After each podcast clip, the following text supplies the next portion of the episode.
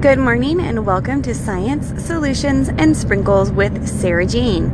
This is Sarah Jane, and today the title of my coffee break is I Just Bought a Fitbit. So we'll get into that, but first I want to talk about why I named my podcast Science, Solutions, and Sprinkles. For some reason, this popped up for me yesterday.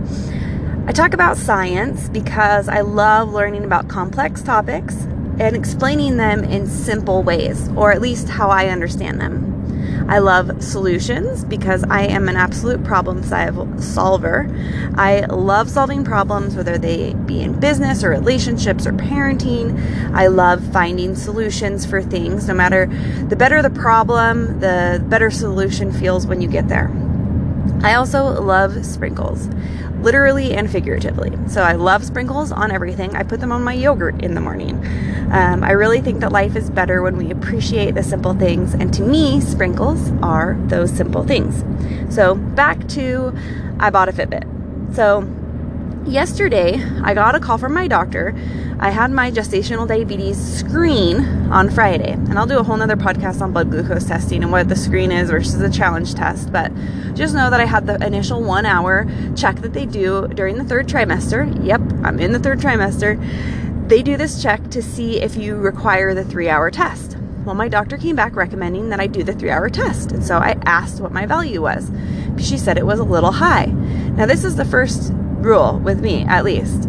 I always ask. If somebody tells you, you know, oh, well, you're dealing with this with blood work before. Oh, well, you're borderline. Well, what's borderline? What's the number that, what's the actual number so that I can go do my research? My number was 138. That was my lab result.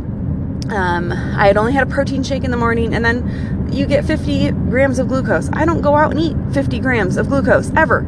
So for my blood sugar to be 138 after an hour after to me is not that abnormal. If I was going to a big hospital, say someplace not in Boise, Idaho, um, they would look at 140 as being the value, being over 140 would be the value. Um, a lot of people or women with gestational diabetes actually will be like 180 or something ridiculous an hour after they have that challenge test or after they get that initial shot of glucose.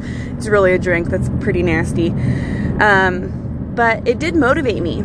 So seeing that I was a little bit borderline, a little bit higher than I would have liked to see, um, I agreed to do the three hour test, which I don't think I'm actually going to do because after talking to a good naturopath friend, he agrees. Um, I'm just going to get more aware about my food. And what do I tell my clients when I want them to be more aware about their food? I tell them to log their food. So for me, I haven't had a Fitbit type thing. I used to have an Exerspy, which really monitors a lot of things.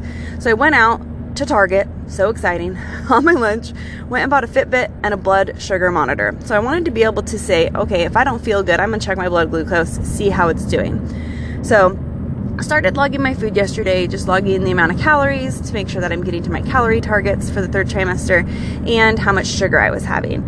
It was eye opening even in the first day.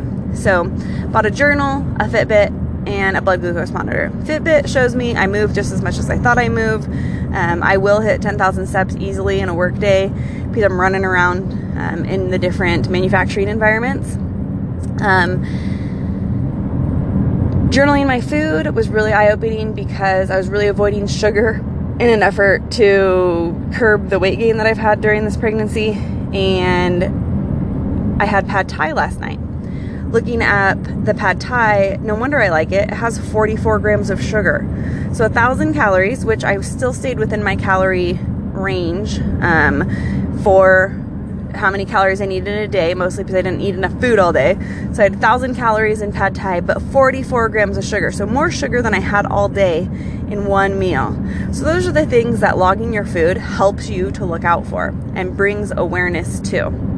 I'm also logging my water and my supplements and looking at all of those things. I'm excited about wearing the Fitbit because it's going to make me more aware, logging my food again, making me more aware.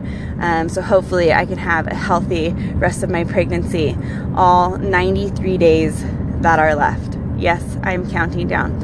Again, I'm going to do a whole podcast on blood glucose monitoring, what to look for. I'm proud to say my fasting blood sugar this morning was a whopping 83. Normal is that 80 to 100 range when you're fasting. really not worried about myself having gestational diabetes, um, but it is a serious thing and it can have serious implications for the baby if you do have it. So um, I'm getting, I'm going to be checking my blood sugar, and I, like I said, I'll do a whole other podcast on blood glucose, and you'll see it on the blog as well when that's ready. Check me out at sprinkles.com. That's three S's and then prinkles.com, sprinkles.com. This is Science Solutions and Sprinkles with Sarah Jane Coffee Break.